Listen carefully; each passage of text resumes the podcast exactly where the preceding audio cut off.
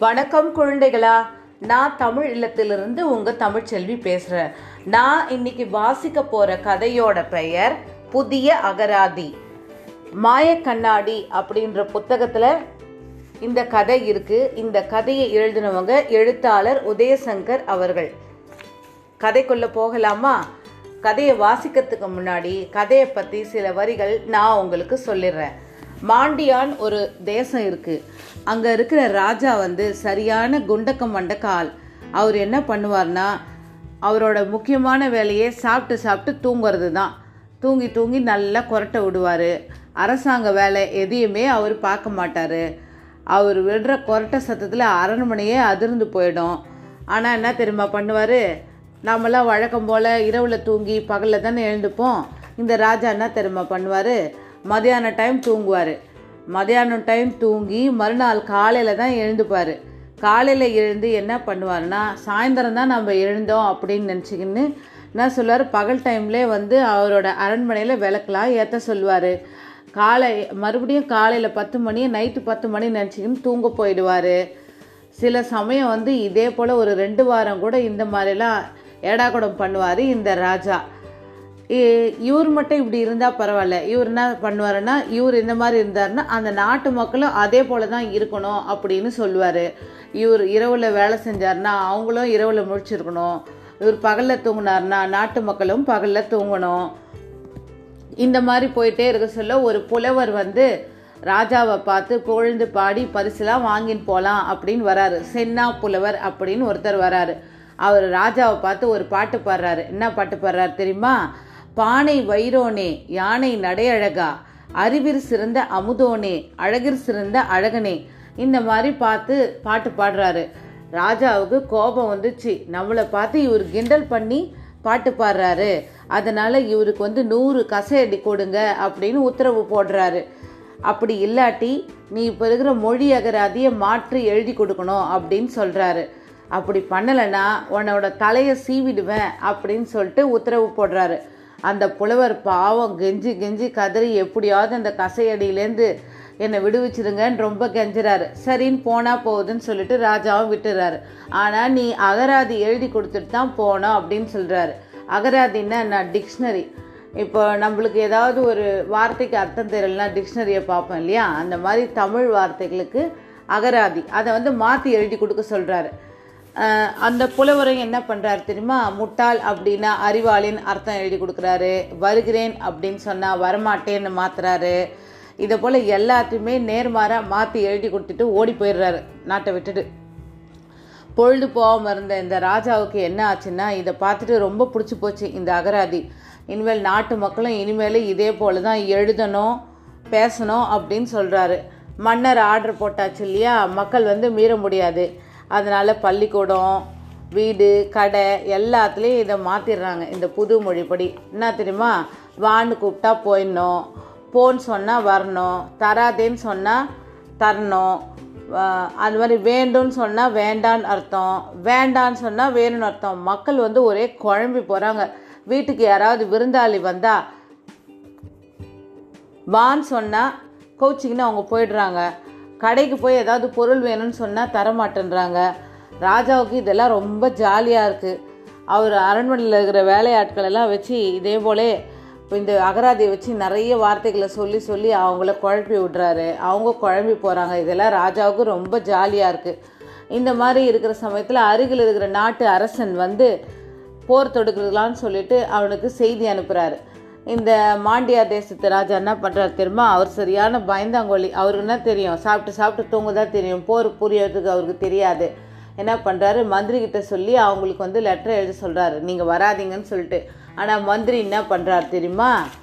அவர் என்ன பண்ணாரு?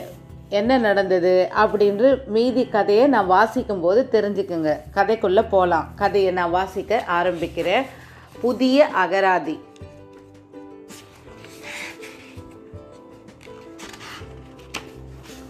மண்டியா தேசத்து ராஜா ஒரு குண்டக்க மண்டக்க ஆள். அவர் நினைப்பது போலத்தான் மண்டியா தேசத்து மக்களும் நடக்க வேண்டும். பாவம் மக்கள். மண்டு ராஜா அரசு அலுவல்கள் எதையும் பார்ப்பதில்லை. அதில் அவருக்கு விருப்பம் கிடையாது. அவருக்கு மிகவும் பிடித்தது இரண்டு விஷயங்கள்தான். வயிறு புடைக்க தின்பார். நேரங்காலம் தெரியாமல் தூங்குவார். அவர் விடுகின்ற குரட்டையில் அரண்மனையே அதிரும். சில நேரம் மதியம் தூங்கி மறுநாள் காலையில் எழுந்திருப்பதும் நடக்கும். அதிலொன்றும் விசேஷம் இல்லை. ஆனால் காலையில் எழுந்து சாயந்தரம் எழுந்தது போலவே நடந்து கொள்வார். பகலில் அரண்மனையில் விளக்கேற்றச் சொல்வார். காலை பத்து மணியை இரவு பத்து மணி என்று நினைத்து மறுபடியும் தூங்கப் போய்விடுவார். சில சமயம் இப்படியே ஒரு வாரம் வரை கூட இரவும் பகலும் மண்டுராஜாவுக்கு மாறிவிடும். அதனால் என்ன என்கிறீர்களா? அவருக்கு மாறிவிட்டதென்றால் மண்டியா தேசத்துக்கே மாற வேண்டும். அதான் பிரச்சனை. மண்டுராஜா ஏதாவது ஒரு நாள் ஏதாவது ஒரு கால பொருத்தத்தில் மறுபடியும் சரியான சுழற்சியில் வரும் வரை மண்டியா மக்களும் பகலில் தூங்கி இரவில் விழித்திருக்க வேண்டும். இப்பேற்பட்ட மண்டுராஜாவை பார்க்க அரண்மனைக்கு ஒரு நாள் மத்தியானம் ஒரு சென்னா புலவர் வந்தார். அப்போதுதான் ராஜா சாப்பிட்டு முடித்து ஏப்பம் விட்டு கொண்டிருந்தார். பின்பு ஒரு ஒரே ஒரு கவுளி வெத்தலையை அரைத்து தொல்லிக் கொண்டிருந்தார். சென்னா புலவரோ எப்படியாவது மண்டுராஜாவிடம் தன் மொழி புலமையெல்லாம் காட்டி ஏராளமான வெகுமதிகள் வாங்கிச் செல்லலாம் என்று ஆசைப்பட்டார்.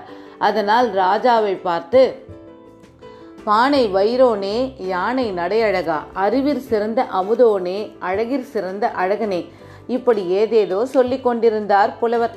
ராஜாவுக்கோ தூக்கம் வந்துவிட்டது. அதோடு அவருடைய அழகை பற்றியும் அறிவை பற்றியும் அவருக்கு யாரும் சொல்லி தெரிந்த தெரிய வேண்டியதில்லை.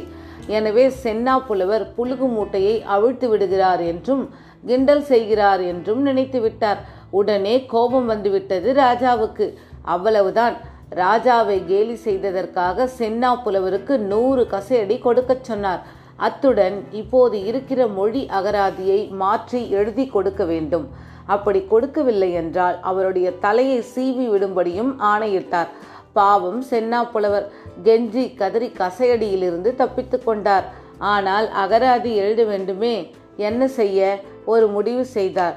முட்டாள் என்றால் அறிவாளி என்று மாற்றினார். வருகிறேன் என்றால் வரமாட்டேன் என்று மாற்றினார். இப்படி எல்லாவற்றையும் நேர் எதிராக மாற்றி எழுதி ராஜா கையில் கொடுத்துவிட்டு வண்டியா தேசத்தை விட்டு ஓடியே போய்விட்டார். பொழுது போகாமல் இருந்த ராஜாவுக்கு இந்த அகராதி ரொம்ப பிடித்து போய்விட்டது. உடனே நாட்டு மக்களுக்கு இந்த அகராதிப்படியே இனி பேச வேண்டும் எழுத வேண்டும் என்று ஆணையிட்டார். மன்னர் ஆணையாயிற்றே மீற முடியுமா? எல்லோரும் பள்ளிக்கூடம் வீடு கடை சாலை எல்லாவற்றிலும் புதிய அகராதிப்படியே எல்லாம் மாற்றப்பட்டது. எப்படி? வா என்று கூப்பிட்டால் போய்விட வேண்டும். போ என்று சொன்னால் வர வேண்டும். அதே போல தா என்றால் தரக்கூடாது. தராதே என்றால் தர வேண்டும் வேண்டும் என்றால் வேண்டாம் என்று அர்த்தம். வேண்டாம் என்றால் வேண்டும் என்று அர்த்தம். மக்கள் குழம்பி போனார்கள். வீட்டுக்கு வந்த விருந்தாளிகளை வாங்க என்று சொன்னால் அவர் அவர்கள் கோபித்து கொண்டு போய்விட்டார்கள். கடைகளில் பொருள் வேண்டும் என்று சொன்னால் வேண்டாம் என்று நினைத்து தரவில்லை. வேண்டாம் என்று சொன்னதையே தந்தார்கள். ராஜாவுக்கு ஜாலியாக இருந்தது. தினசரி அரண்மனை வேலையாட்களிடம் இந்த புதிய அகராதி விளையாட்டை விளையாடினார்.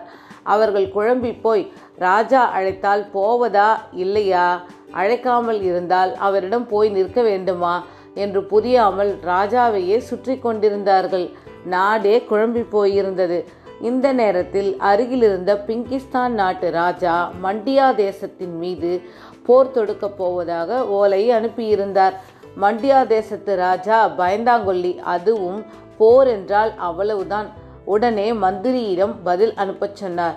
மந்திரியும் பிங்கிஸ்தான் நாட்டுக்கு மண்டியா தேசத்து புதிய அகராதியின்படி ஓலை அனுப்பினார்.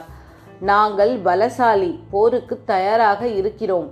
உங்கள் நாட்டுக்கு கப்பம் கட்ட மாட்டோம். நீ ஒரு கோழை போருக்கு வா. அவர் எழுதிய ஓலையை படித்த பிங்கிஸ்தான் ராஜாவுக்கு கோபம் தலைக்கேறியது. பிங்கிஸ்தானில் போர் முரசு கொட்டியது. பிங்கிஸ்தான் ராஜா மாண்டியாவின் மேல் படையெடுத்து வந்தார். அப்புறம் என்ன நடந்தது தெரியுமா? மாண்டியா தேசம் பிங்கிஸ்தானிடம் சரணடைந்தது. அப்போதுதான் தெரிந்தது ஓலையின் புதிய மொழி அகராதி விவகாரம். மொழிபெயர்ப்பாளர் சொன்னார் நாங்கள் பலவீனமானவர்கள் போருக்கு தயாராக இல்லை. உங்கள் நாட்டுக்கு கப்பம் கட்டிவிடுகிறோம். நீ ஒரு பலசாலி போருக்கு வரவேண்டாம். பிங்கிஸ்தான் ராஜாவும் அந்த நாட்டு மக்களும் சிரிக்கிற சத்தம் கேட்கிறதா? கதை நிறைவுற்றது.